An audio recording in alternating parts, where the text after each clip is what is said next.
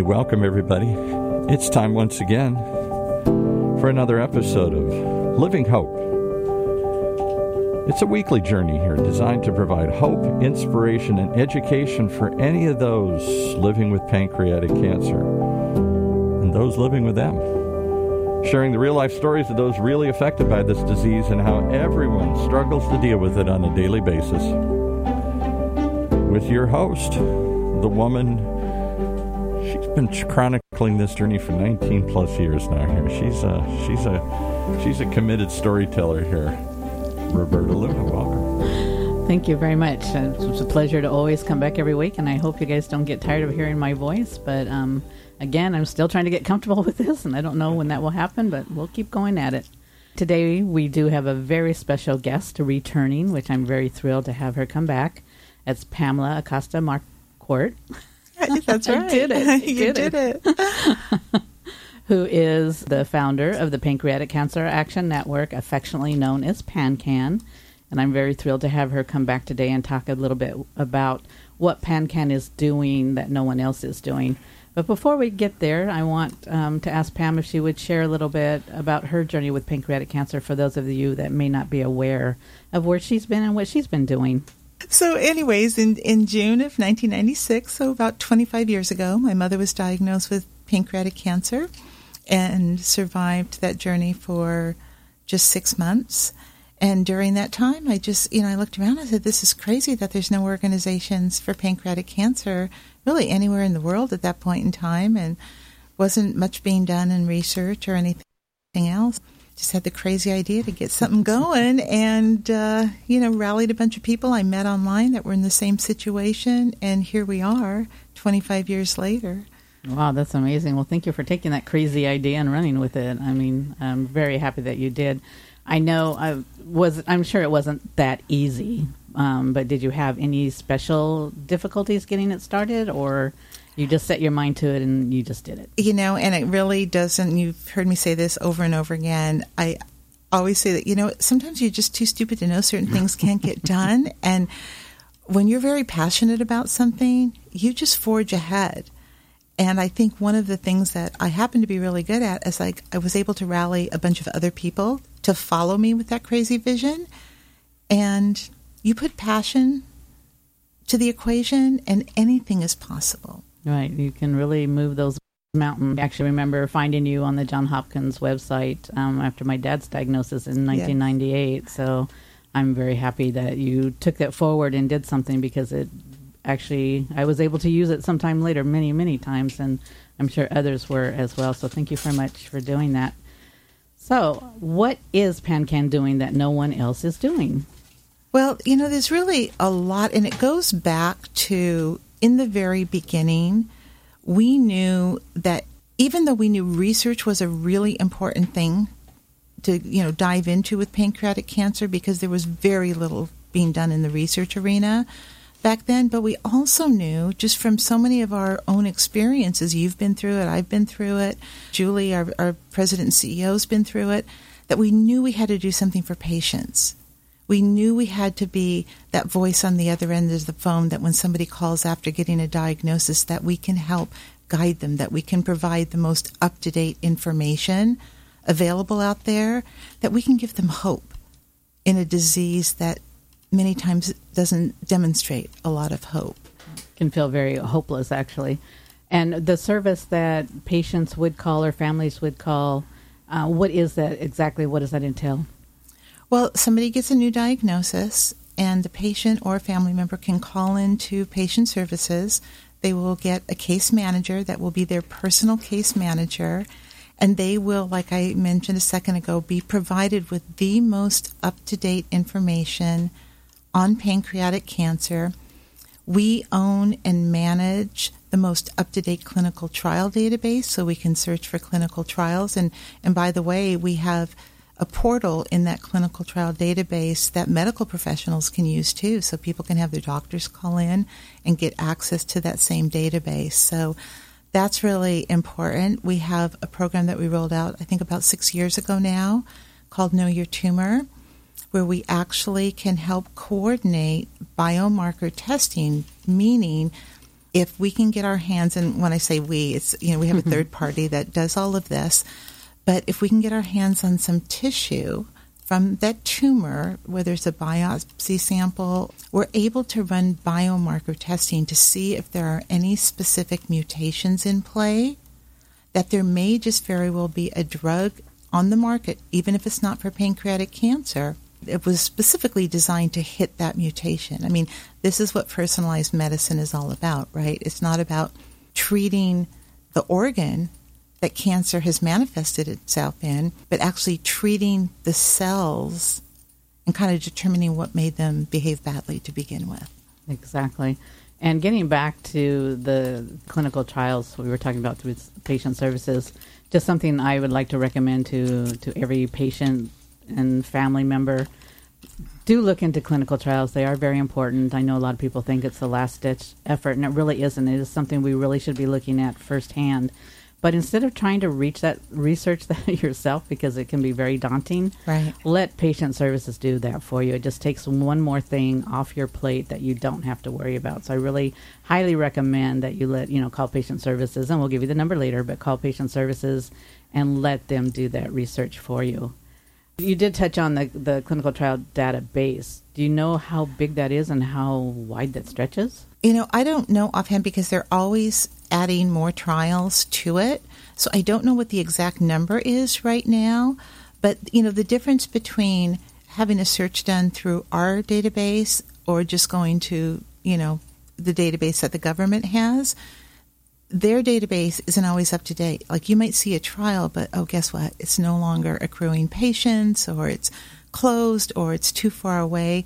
We're able to take a patient's specific information, you know, whether they're willing to travel, whether they need to find something within, you know, 100 miles of their home or whatever, and their specific diagnosis mm-hmm. that they re- have received, and put that through the system and it comes back and will produce a list of every trial that they're eligible for. So then they can take that to their doctor and discuss all the different options. And you're right, it's not clinical trials are not a last ditch effort because we know, unfortunately, that the approved treatment protocols that we have right now are not as effective as they could be or should be.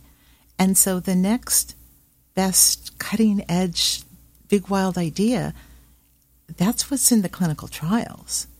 Yeah, and exactly. And also, to get a drug approved, it has to go through a clinical trial. So it's very, Correct. very important to consider that and to have your doctor consider. it. And I've even had doctors tell me that they really didn't know what, what the clinical trials were, so they were very thankful to have PanCan to either go to or to have the patients come back and say, right. "Here's the clinical trial. I need to I need to have you look at it."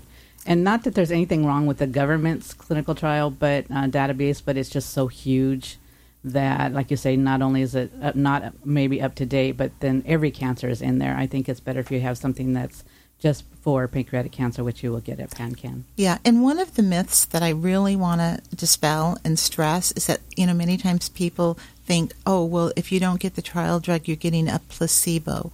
Well, in cancer, there are no placebos. You will get, at minimum, the current standard of care, or you'll get the trial drug.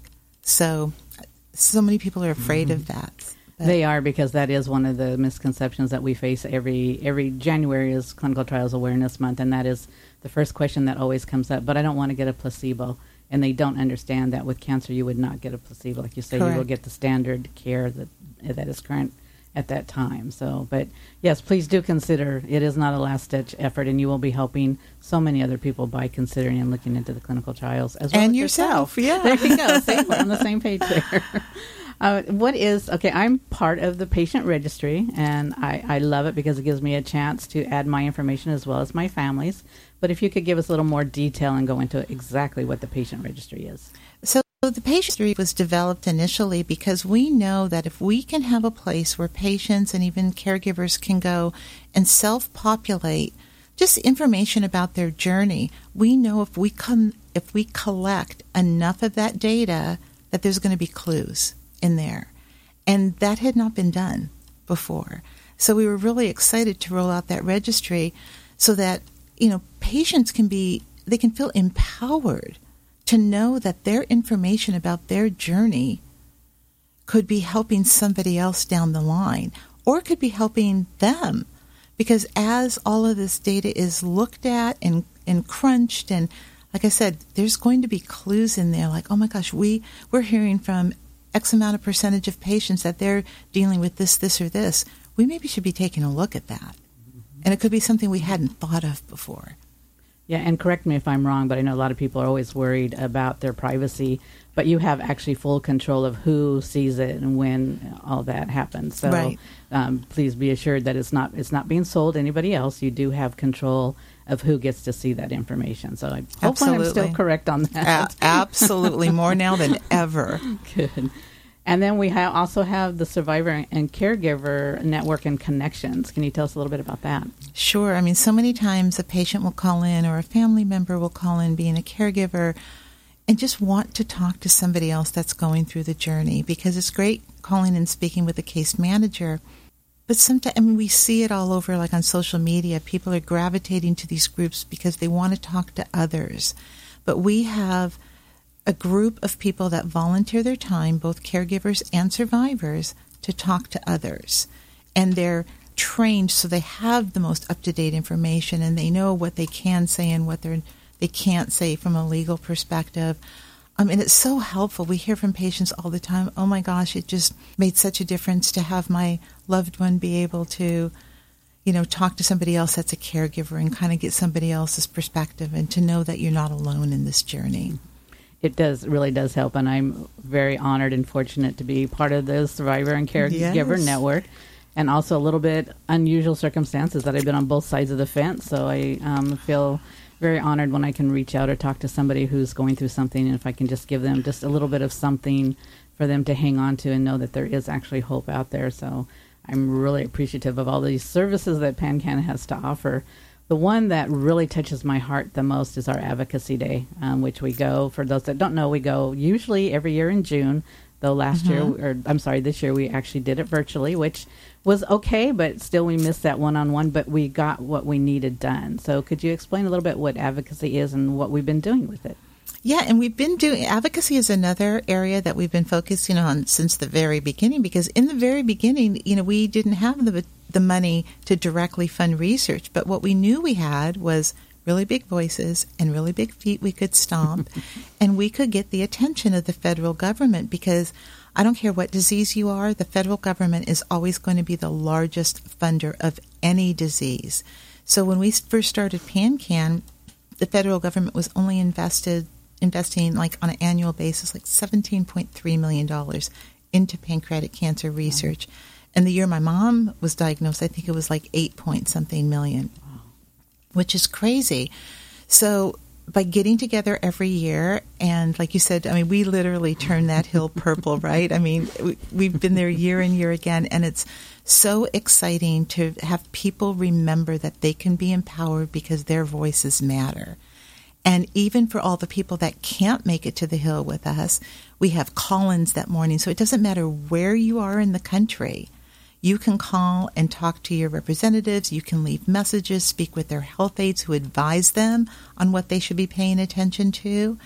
And it all makes a difference. And it makes such a big difference that not only have we been able to get the annual federal funding up to, you know, well over now 170 million a year, but we were able to get a bill passed in Congress called the Recalcitrant mm-hmm. Cancer Research Act that basically said that the NCA, NCI, the National Cancer Institute, needed to make a strategic plan to address pancreatic cancer. And they've done that. And we're starting to see progress from that now. And on top of that, it was, let's see, in, I think at the end of 2019, I'm losing track of time with the, the whole pandemic. Yes. but the Department of Defense, which, you know, surprisingly enough, they actually help fund diseases as well. Um, and every year, as part of our advocacy efforts, we'd have to go and beg, please give some money to pancreatic cancer. Please, you know, throw a bone our way, something.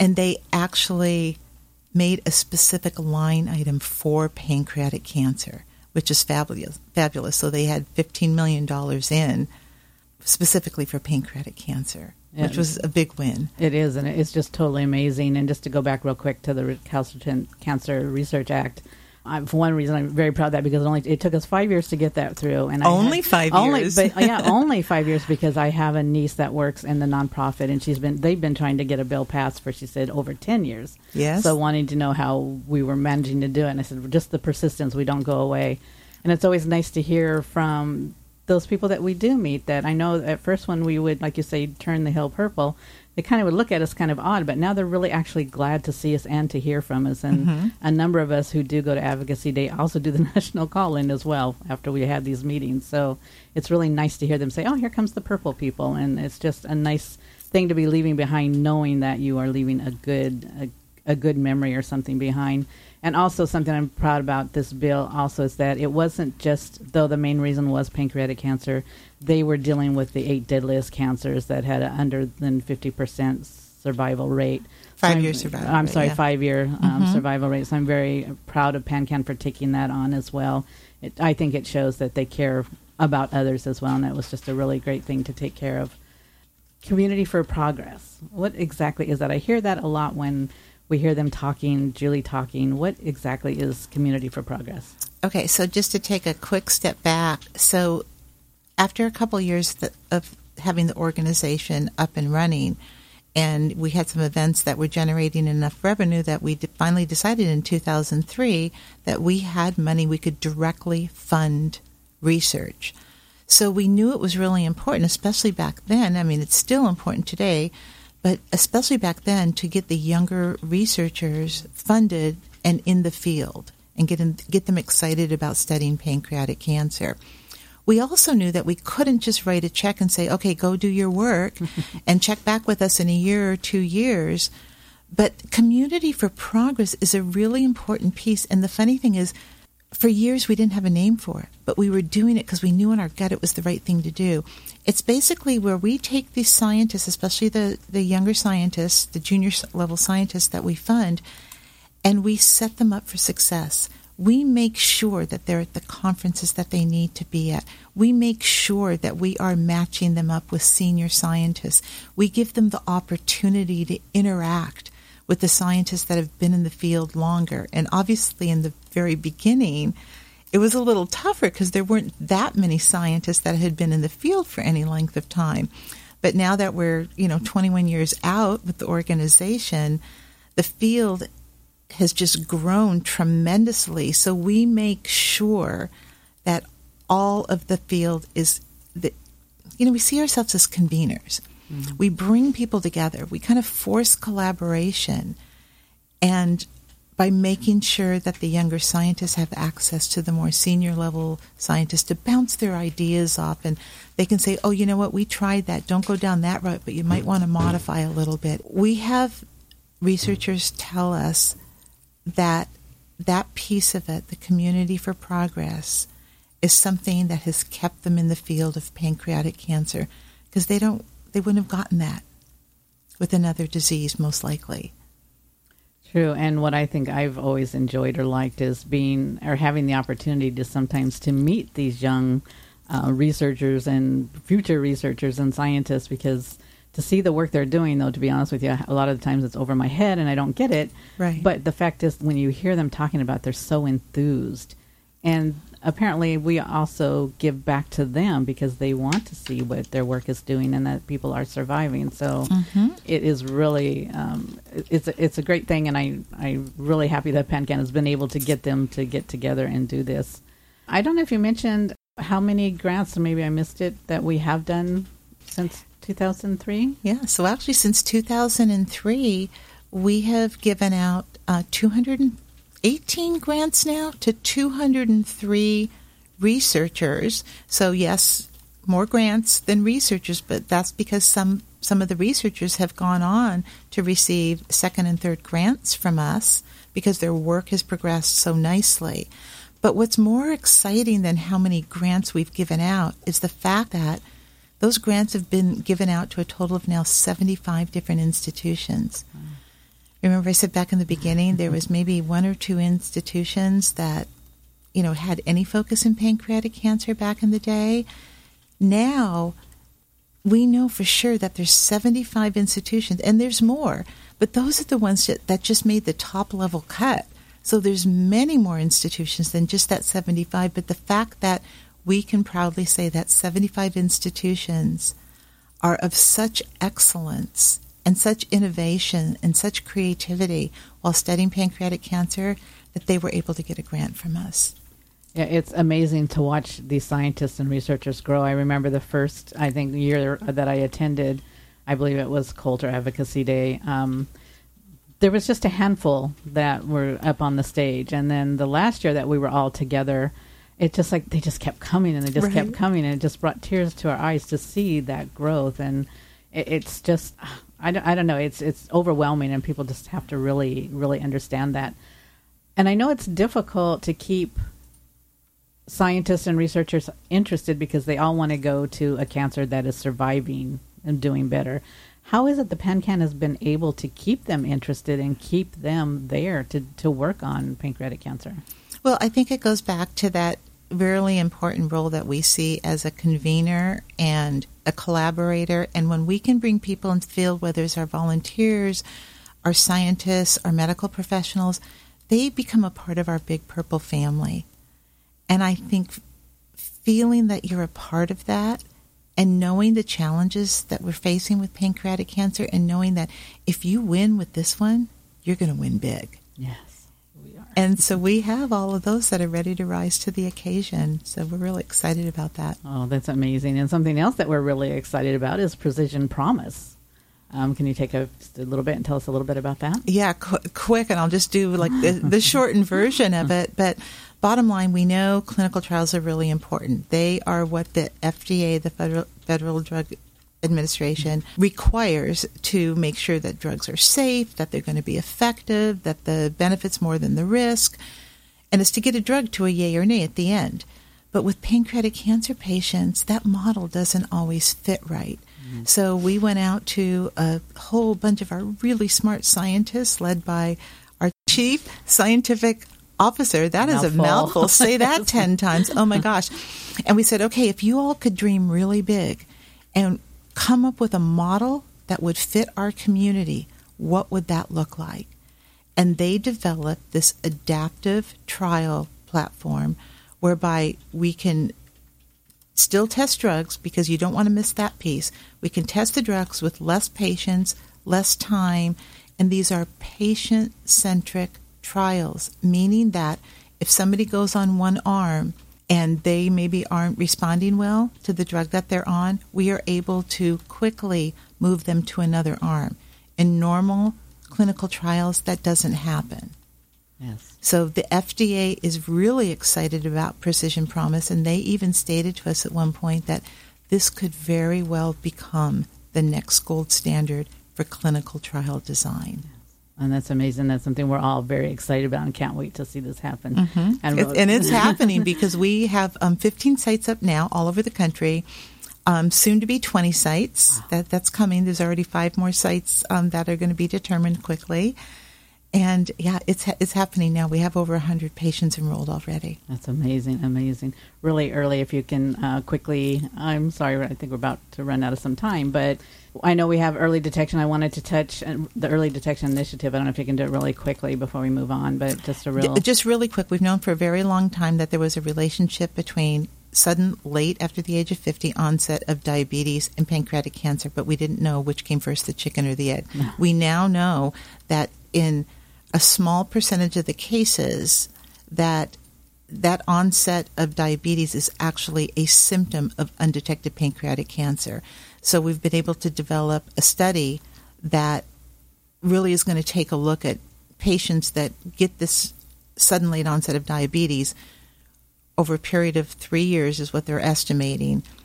Monitor those people, and in the end, we'll know who gets diagnosed with pancreatic cancer, but more importantly, we're going to be able to look back and see other things that we were measuring along the way so that the diabetes is not going to be the only common deni- denominator. There's going to be something else, and boom, we might just have an early detection awesome. method. That, awesome. that was really quick. I know. And just like I said, we're trying to get through this really, really quickly. Why aren't others able to accomplish what PanCan ha- has if you can do that really fast as well? Well, I think it goes back to the beginning. It goes back to our original vision and constant vision for, for then, for now, for the future that it's really important that we've got to hit this from many different angles. We've got to, yes, we've got to fund research. Absolutely. Yes, we've got to advocate for more government funding of research. We've got to have a patient support system in place that is going to be meaningful and that can help save lives. And we've got to have a community engagement program so that people that have been touched by this disease have a place to come to and feel like family. Very definitely so. And I, I, want to thank you very much for taking us through a look into what PanCan is doing. It is truly amazing what has been accomplished, and I can never forget the inspiration behind is in a woman's name, Rose. Um, we've been talking about what PanCan is doing, and I want to leave you all with something that I found very encouraging and inspirational, and I'll try to do this really quickly as well. PanCan's president and CEO, Julie Fleshman, asked Dr. Steven Leach, a renowned pancreatic cancer surgeon and researcher, this question. Looking ahead, if PanCan continues with what we are doing, what do you think is possible in the future? Dr. Leach, Leach's response touched me so deeply that it's just been embedded in my mind and I can't get it out. PanCan has taught me to dream big. In my lifetime, I am confident that through these efforts, we will first turn pancreatic cancer into a disease that people live with rather than die of. Well, there you have it. Words to live by. Here on Living Hope, a weekly journey designed to provide hope, inspiration, and education for those living with pancreatic cancer. Sharing the real life stories of those really affected by this disease and how they deal with it on a daily basis. So if you'd like to share your story, please contact us here at the station. Or if you know anyone that needs help, please have them contact the patient services that we described earlier at 877, the number 2 PANCAN. That's 877 and the number 2 P A N C A N for the Pancreatic Cancer Action Network. And for the OC Talk Radio Network, I'm Paul Roberts inviting you to Share another half hour with us next week as we dive deeper into your journey pancreatic cancer.